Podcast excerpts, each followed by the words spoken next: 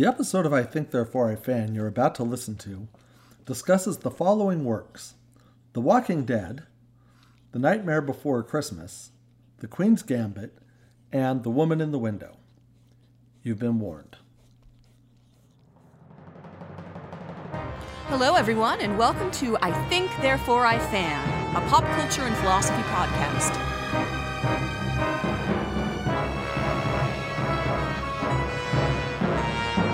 On this podcast, we'll explore the most compelling philosophical themes as we find them in all of everyone's favorite fandoms.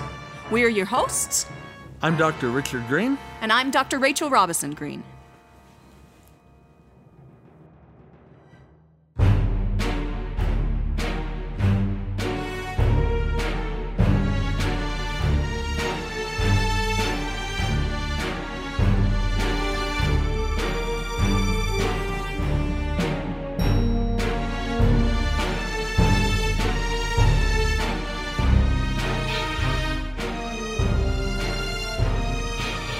Thanks for joining us. Welcome. So what do we what do we got going? Well, today we've got our second episode of interviews from the Pop Culture Association. Nice. So this is the second of three or four, some still yet to be seen. And um, two interviews. So first up is Jason Burke Murphy. Jason Burke Murphy grew up in Arkansas. He's an assistant professor of philosophy at Elms College in Western Massachusetts, where he teaches ethics, political philosophy, social justice, and philosophy of sport.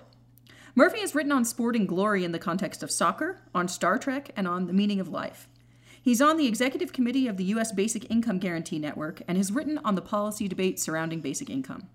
As for chess, Murphy plays often, but would urge you not to bet him on bet on him winning. okay to the interview. Hi, Jason. Welcome. Thank you for joining us.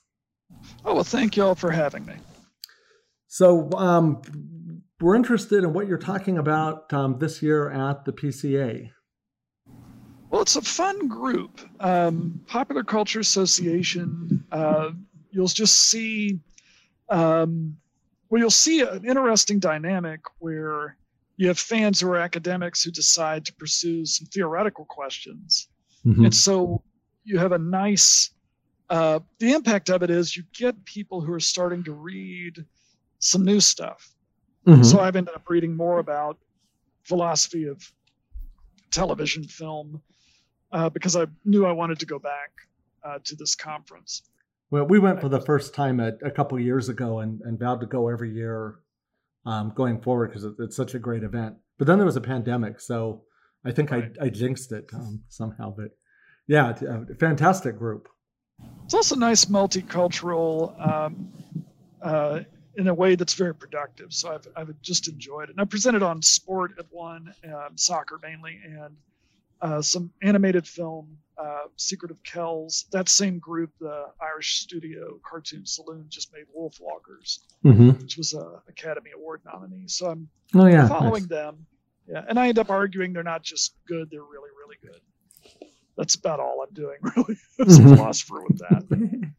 and then Queen's Gambit's what I'm doing this time. And when I initially said, "Don't watch it, don't watch it," and then I said, "Don't write about it, don't write about it." The reason is, chess has a long history being portrayed in just miserable ways in television and movies. They'll play like four moves while they're talking. Mhm. So, Mr. Bond, right? And then Yeah, yeah. the Yeah. villain makes one move, and then the fifth move or fourth, it's ridiculous, right? Checkmate. Right. Bro- like, brilliant people oh. doing a fool's mate, you know, to other brilliant Not chess even- players. And, Yeah, yeah, you'll even watch, and it's not even that. And it's like, and, and you'll see even movies that are pretty good, right? For some reason, have to do this. Like, it, it's a little weird because enough people in the world know the rules. Mhm. Mhm. and they've played enough to know that um, this game takes a while. I mean, it's part of the reputation of the game. Um, so I just said, I, I just can't watch another movie where they, you know, play five moves and then the other.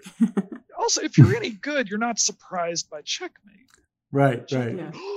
Right. I'm fine. Yeah, I mean, right. that's happened to me, right? I mean, right? That's happened to me not that long ago. But you don't submit me in a movie as some sort of strategic genius or whatever they're trying to do when they use the device. So finally, people start saying, no, no, no, you, you got to see it, got to see it. And what I'm saying, I'm not going to write about it. Um, my concern was that there are just tons of think pieces are on the way. I could tell this is the kind of show where, am I really going to be able to add to it? Mm-hmm. But I can't help it. I'd done some Hmm. writing about sport and what can make sport compelling. And I was able to bring some of that into the piece. There's a lot of reasons to watch this Mm-hmm. um, series. Sport, I've found presented better than most movies. And we also get a presentation of care.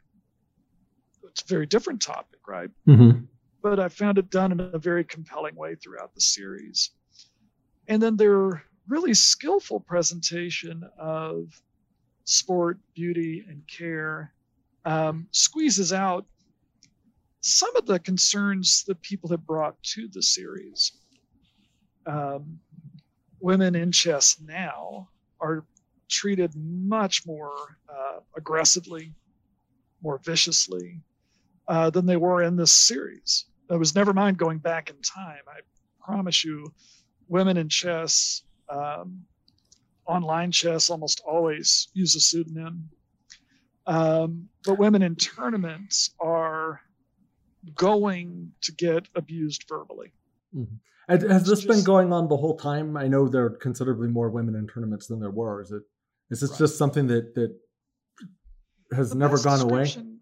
Yeah, the best description I've seen of it, uh, because it goes into multiple levels. It was an anonymous, again, that, that's the interesting part about this, an anonymous blog entry in LI Chess or Li Chess, which is a really popular chess website where you can play, right? So that's where I play most of my matches. And this is a blog entry called Invisible Pieces. And the writer goes into the experiences of some named players, some well known events, and those are contemporary players.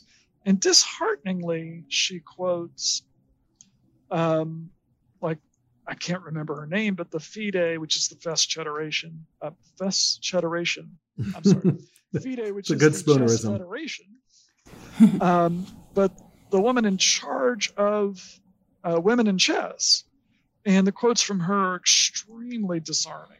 Like she just says, um, 19th century neuroscientific explanations for why, um, you know, the top 100 players only one's a woman. And she says, well, you know, women have things in their mind like babies and flowers. Oh So- goodness. It's Oh, that wow. bad. Like this is someone whose job is your job's to promote women in chess, and she just she isn't. You know why? Because they don't want her to, right? Like Yeah, they found an she wasn't yeah, she wasn't fired for saying that. She's still there. Mm-hmm. So that's a, f- probably the first place I would go to look into how bad this can get would be that uh, blog entry, Invisible Pieces. Um, but so the series doesn't go into some of that. It could have. It could have had the boards flipped over. hmm C- Again, because there are enough people competing in a tournament for whom losing to a woman is some kind of giant problem. Where if you're organizing a tournament, you need to know this and prepare for this. But in Queen's Gambit, we don't see that. She wins, and everyone thinks it's awesome because she doesn't just win; she wins beautifully. Hmm Right? She wins at a very high level, and people got to see that. Um, and I thought that was really cool. It Mhm. happened more often in the series than it happens in the real world of sport. But why not see someone who was Kentucky state champion, just lost it, hmm and thinks it's great? Why? This was a good game, and I've got to play somebody really interesting, hmm right? Yeah. Nice. Uh, so yeah so i um i when i i glommed onto that because i think it's ethically interesting to see this game not presented as a skill builder as chess is sometimes as philosophy is sometimes sold to uh you know uh, I, I don't know other faculty members. Hey Mhm. we can get people ready to argue and write. And the skills that they need it's the uh Yeah, we certainly tell that to the students, right? Um, you're, you're not going to make a career of philosophy, most of the time coming out of our institution. Um, you're not going to make a lot of money doing it, but you are going to develop these skills and maybe they'll translate into other things. So, and I tell my students that too. I train a lot. In fact, we have a, we, we only have a minor, and our folks who are enjoy it who come back tend to major in uh, bioethics. Mm-hmm. We're developing an ethical leadership minor, but um, yeah, yeah, we say it's a transferable skill, argumentation. Mm-hmm. Mm-hmm. But I also say, um, but I I barely care. We're actually going to try to actually do philosophy here mm-hmm. Mm-hmm. because you're going to get more skilled if you really want to get some of it, if mm-hmm. you really worry about it, and if you let it get to you, you will develop the skills you need to get more of it. Um, so we try to actually, I mean, that's the goal anyway, right? Mm-hmm. Get a hold of an argument and let it make you crazy for a while. And some of it could be could be Plato, could be Descartes, could be contemporary something, could be some interesting gender theory work that's out there. Whatever gets in your head, I'm excited about what will flow from that. Mm-hmm. And chess is, again, there's an analogy here, right? Chess has, in the series Queen's Gambit, there are many figures, some who don't get it at all, right? There are many figures for whom they can see there's something happening here and they want to be part of it. So the Russians who are playing have careers at stake, mm-hmm. but they also want to see the game played well. Mm-hmm. You see a crowd outside, they're posting the game.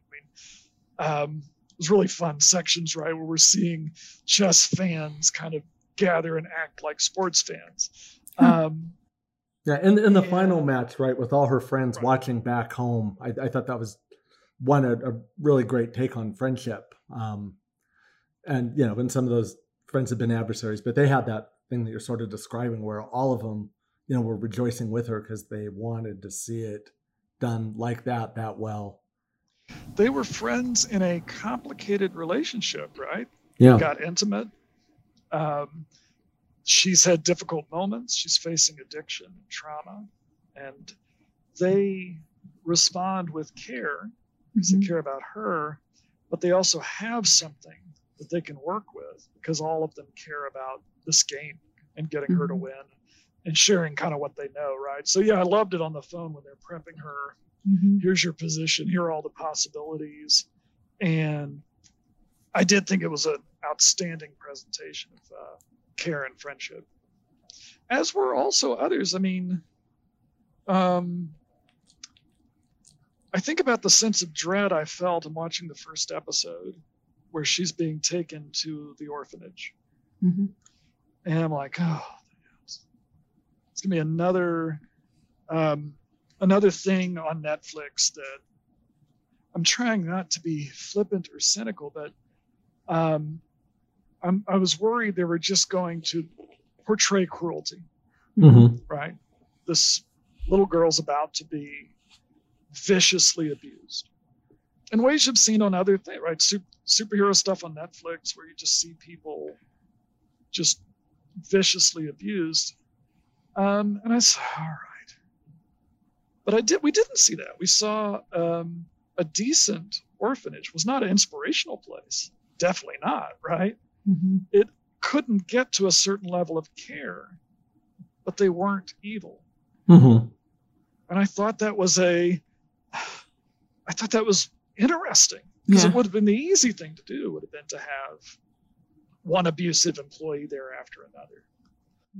Yeah, yeah, you end up with a mentor, right? Um, yeah, somebody in that, and then um, and the, the friend and the the care relationship that develops over many years and I've avoided going into even the book as I'm writing because I wanted to stick to the series because I knew I was impressed by it. Uh, but I found out that in the book, Shaibel, who gives off a sense that he's dealing with that he has not had it easy, mm-hmm. right?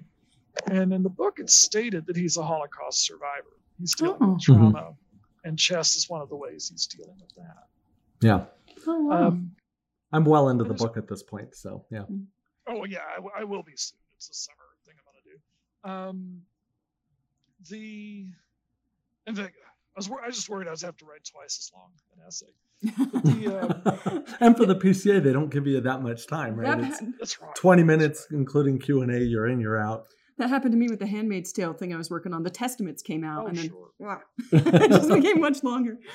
Yeah. Yeah, a whole new book by a yeah, yeah. And it's not like you can say, "Oh, Margaret Atwood." Eh, come on, what's what's a Margaret Atwood book? Yeah, I can see that. Yeah.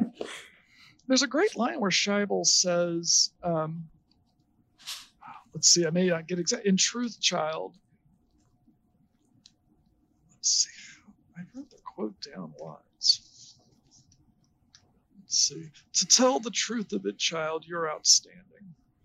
Right? So we've got them playing. She proves to him that she's interested and can see some of the game. Right? She says, talks about being able to look, I can see some of the game, but I need you to tell me the rules. And he realizes, oh. Um, and that was again, we're seeing things in chess we haven't seen on TV or film. Mhm. Right? We're seeing him talk about how many moves it takes. Yeah, great in the book, great detailed discussions of just what goes into strategies. You know, it's sort of Moby Dick light with the whaling lessons. Um, I, I, yeah. There's an interview on, I'll have to find it. Uh, Jennifer Shahade, S H A D, uh, S S A H A D E. Uh, Shahade is a U.S. player, and she runs uh, YouTube, again, part of this new world of chess. Um, and she's interviewing Garry Kasparov about, because he was hired for as an advisor. And the amount he struggles with the book, he's got, he wants to do exactly what the book says happened in the game. And he's got, he's finding actual games and having positions similar to those. It's really fun Mhm. to read that. Oh, wow. Of, uh, dedication to that. Um, the this moment where they re- say the truth of it is you're outstanding. Sport depends on a reference to truth to work. hmm. So we watch a match. One team won, the other one didn't. You can't really repeat it again. It's not like a, a you know ballet. Mhm. If, if ballet, if you go to a ballet and it's a completely different ballet than the one last night, mistakes have been made. Yeah, the understudies in and Or so, so forth. so the but of course in sport we, the, these outcomes are not determined. The rules are set and we're going to see what happens. And it's not at the event we've attended that's one reason we don't want players to cheat or stage these things if they just script the ending. Mhm. so in that reference to truth is important and there's a history of sport having a funny relationship to truth. So heather Reid uh, wrote just a nice textbook introduction to the philosophy of sport. And uh, she referenced about her research there. You do hear stories in greek texts of kings who made everybody watch them win the race. Mhm. right? And everybody knows you better slow down. You can't just run ahead Yeah. of this guy. Yeah. and it doesn't work is what the greek literature said right? You're looking ridiculous by using your power in this way to make everyone say you're the fastest runner. Um, but think about how many times sport has been mobilized to take the glory because these events are glorified. You put a, a spotlight on them you mark time. I won yay Mhm. i Mhm. lost blah. Right? There's a moment here that's being given this drama and this um, energy. Uh, you televise you make it big um, think about rowers in oxford and cambridge that wouldn't let anyone paid to row ever compete.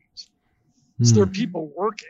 They're like rowing they're like rowing weighted object goods to sell. They're going to win this race if you let them no Yeah. way. It's a gentleman's game. Mhm. and they get all the glory, et cetera. And the Oxford Cambridge race is still put on British TV, and everybody thinks it's beautiful, right? because they're finding other ways to harvest that glory. When soccer is initially founded, it has to be a gentleman's game. They lose that pretty quickly. But what are Mhm. they doing? They're staging the glory for them and theirs. Yeah, yeah. And there's a way in which chess is clearly being mobilized, hoarded, uh, salvaged. And again, this piece, Invisible Pieces, this anonymous blogger who felt she had to stay anonymous, um, is being done along a gendered line. Mm-hmm. Mm-hmm. And in the Queen's Gambit, we don't see all that abuse. But I'm sort of glad we instead got to see what it could be like. Mm-hmm. That, Oh, highlighting the glory yeah. of the sport. Nice. Well, on on that note, um, thank you very much for joining us, and um, we um, look forward to talking to you again. And hopefully, one of these years, our, our paths will cross at the PCA in person. So, um, Absolutely. Yeah, absolutely. In fact, I, I'm. It's nice to know that next year it will be in person. I, I really, really, really think that. So we'll be seeing each other soon. excellent. All right. Take care.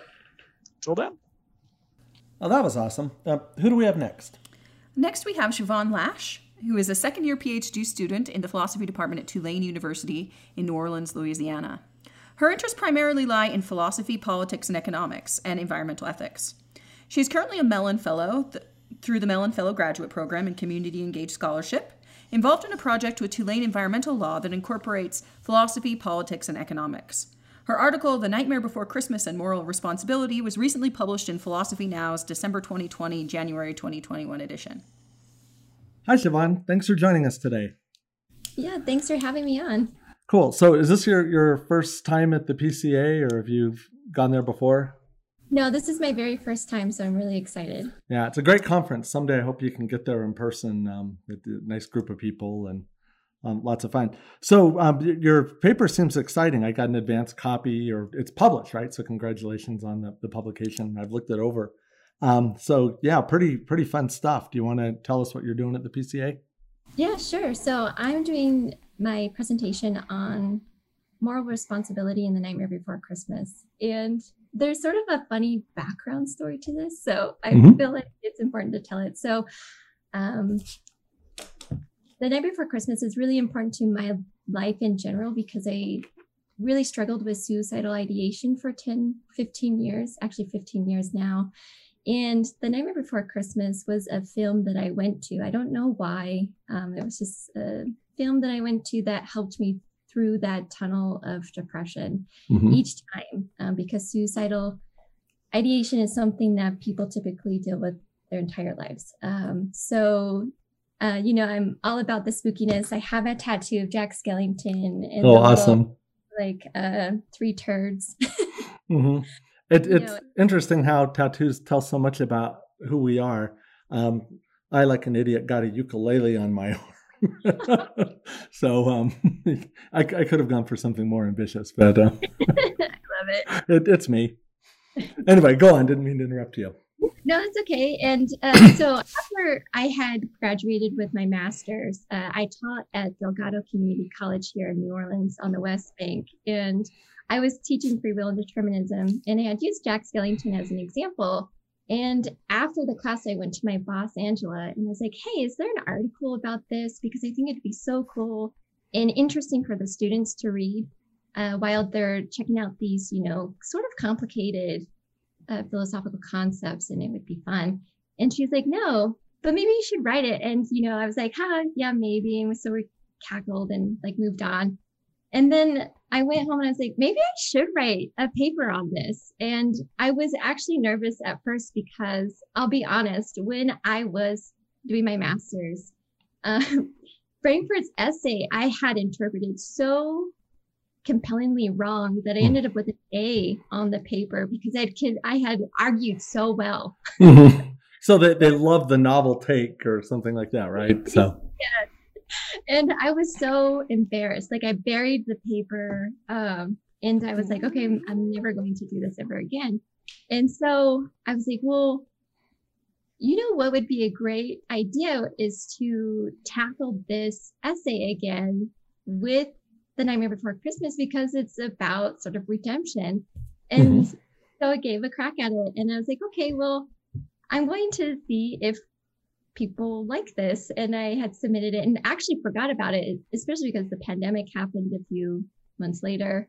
Mhm. um, and so i was really excited that it got published. Um, but I wanted to add that just because it was, you know, that's important in that it was redemption in, in lots of ways uh, yeah, with yeah. the Before Christmas.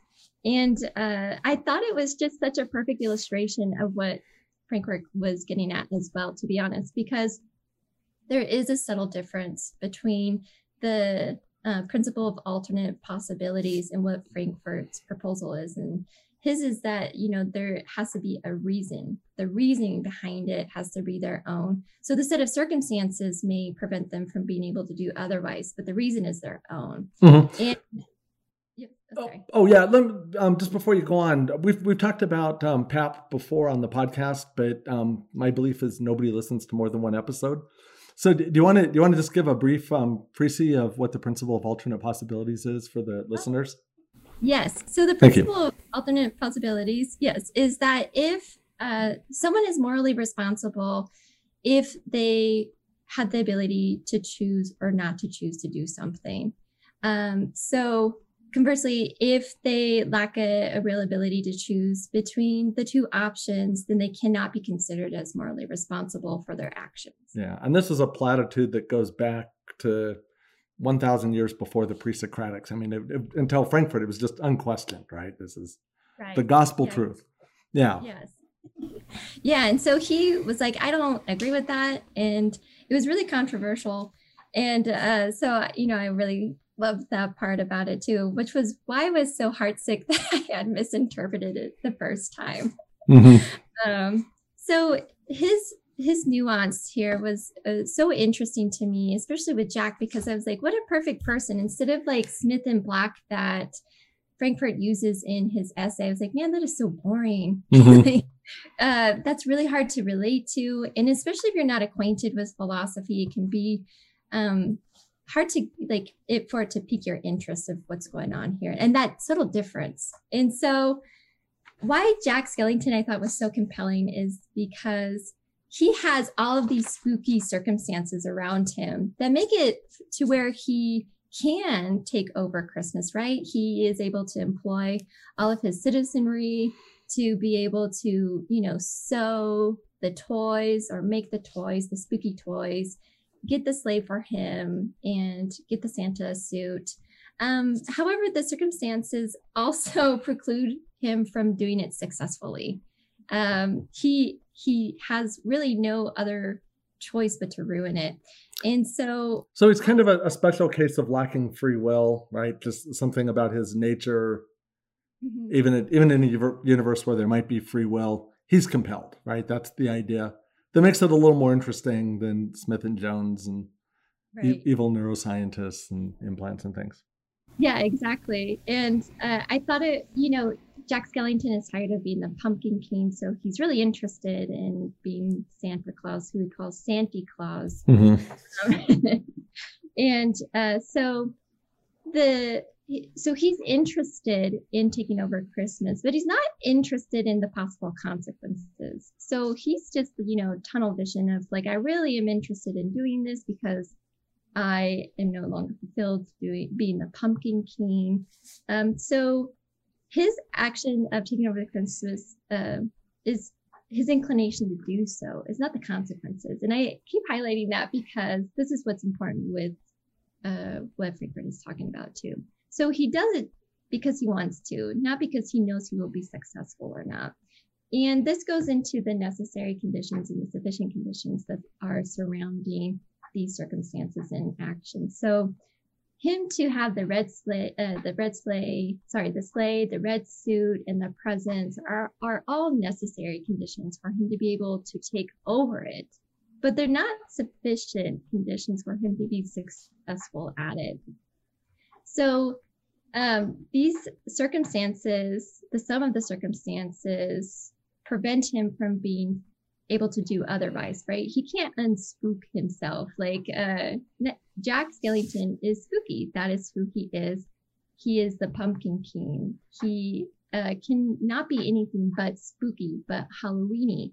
So his Christmas siku uh, is going to be sort of like a spooky Christmas siku. mm-hmm. And uh, so under these conditions, according to Frankfurt, then Jack should be considered morally responsible for ruining Christmas despite his circumstances making it impossible for him to avoid ruining it. And this is because Jack did what he did because he really wanted to. Uh, he was totally unconcerned with the fact that he had all of this disaster in the background. And when Santa Claus is freed, you know, he he's tasked with Santa Claus is tasked with demucking up everything. He has to go do damage control and mm-hmm. you know untraumatize a billion children. and Jack is like here chilling out in Halloween Town trying to catch a snowflake. Uh, so, right, right. So he's completely just um, oblivious to the consequences. And so that's why I was like, wow, you know, Jack is perfect for what Frankfurt is getting at here. Mm-hmm. Yeah, 100% of the inclinations necessary on, on Frankfurt's view. Awesome. That, that sounds great. So I'm, I'm looking forward to the presentation.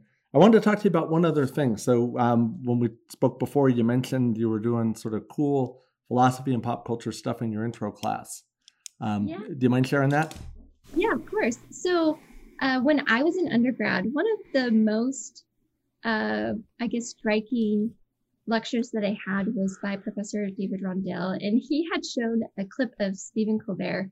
And that makes me feel so old because now I, I know kids won't know that reference, really. Um, so you, you, can imagine how I feel when I start talking about Buster Keaton with my students and feel literally ancient. But yeah, go on.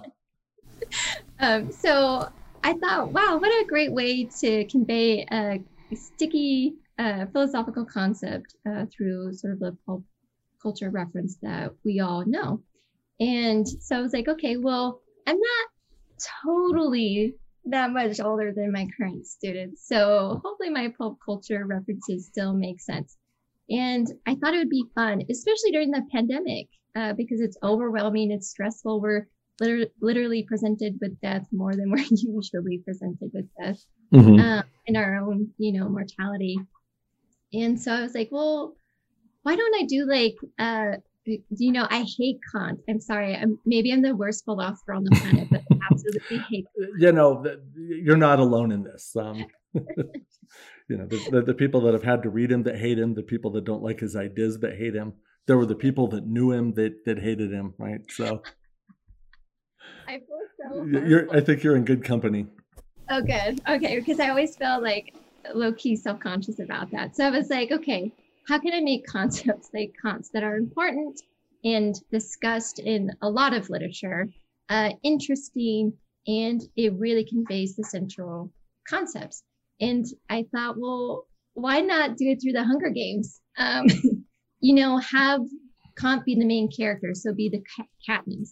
And mm-hmm. then all of the characters are coming from, all the rest of the characters are coming from the districts. And so, like, Socrates would be from District 13 or whatever, right? And mm-hmm. so you would, students would have to come up with the correct bio. So I was trying to contextualize the philosophers as well, because what I see in intro classes, excuse me, is that students will be like, oh, this theory is dumb. Why not think about it this way? And it's like, well, there may be some pitfalls in it, but it's important to think of it contextually at the time and then within the framework.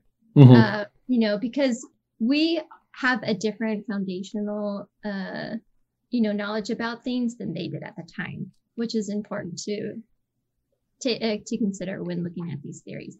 And so I thought that would be such a great idea. So I had the students do that.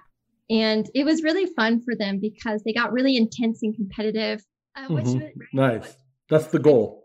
Yeah.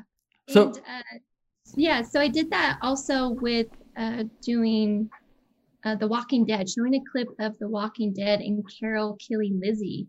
And I asked them, well, who's moral in this uh, instance? You know, is is Carol moral because she's killing Lizzie? Because Lily, Lizzie killed her sister?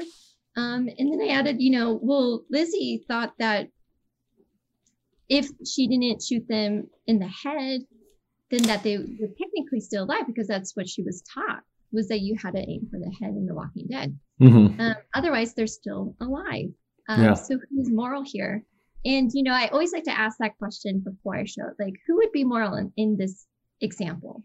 And then I show the clip, and now, and then I ask, well, now who do you think is moral? And the students are always like, oh, wait, you know, saying it, yeah. Than I thought. Yeah. So, so the, the, the, big question then is who who would win the Hunger Games if it were all um, you know philosophers as tributes? It was it was really fun to see. So Kant came out uh, on top a lot, and so did Socrates. Interestingly, mm-hmm. um, you know the students were so creative uh, with how they, they were you know convincing us uh, why Socrates or Kant would win. And uh, I had some real storytellers in there. But uh, for the most part, it looked like Socrates and Kant came out on top. Oh, interesting. I'd like to see Socrates kill Kant. That, that would be amazing. right? Yeah. So the so the smart money, of course, is on Schopenhauer just for his you know general mean spiritedness. Um, but right. Wittgenstein, you know, wields a handy poker if, if you know that story. So, um, yeah, it, it would be interesting. Well, cool. That that's a really great experiment. I'm I'm going to steal it and, and use it in my class. So, um, yeah. thank you very much for talking to us. It's it's been delightful, and hopefully one of these years we'll actually see you at the PCA when it's back to face to face. So, yeah, um, I would love that. Yeah. Cool. Take care. Thanks.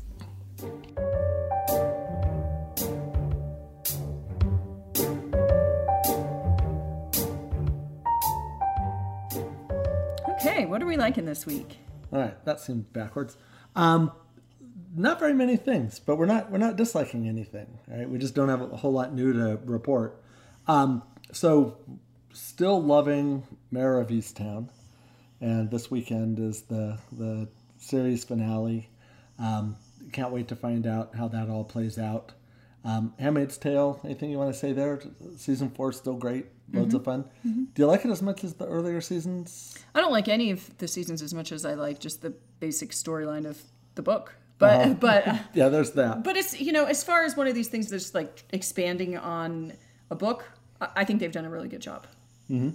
All right, Schitt's Creek. That's sort of the thing we've been watching the most. We're still binging that. We're we're getting to where we're just about um, done with it. That that turned out to be just hilarious, right? Fantastic. Um, and then the other thing, um, the, maybe the one thing that's new this time, is the woman in the window, uh, which is um, you know sort of a take on an homage to um, Hitchcock's Rear Window. For that reason, critics seem to hate it. Right? Audiences aren't that um, crazy about it either. Right? It's Rotten Tomato scores are are pretty low. Um, but I thought it was excellent. Um, I remember commenting to you at the time, right, probably about just as soon as it got over. I was sort of on the edge of my seat the, the whole yeah, time. Yeah, yeah. Um, you know, and, and the twists were good. There were things you could sort of predict. Um, but it was, you know, all within a range of things, and it wasn't always the most obvious thing. Yeah. Um, and especially since it's, you know, they're they're kind of riffing on Rear Window, right? It, some of it has to be fairly predictable anyway. Um, so I'm I'm going to give this a big recommendation, um, even though I think we're out on a limb here, and and nobody else agrees. Some great performances too. Yeah, Amy Adams and cool.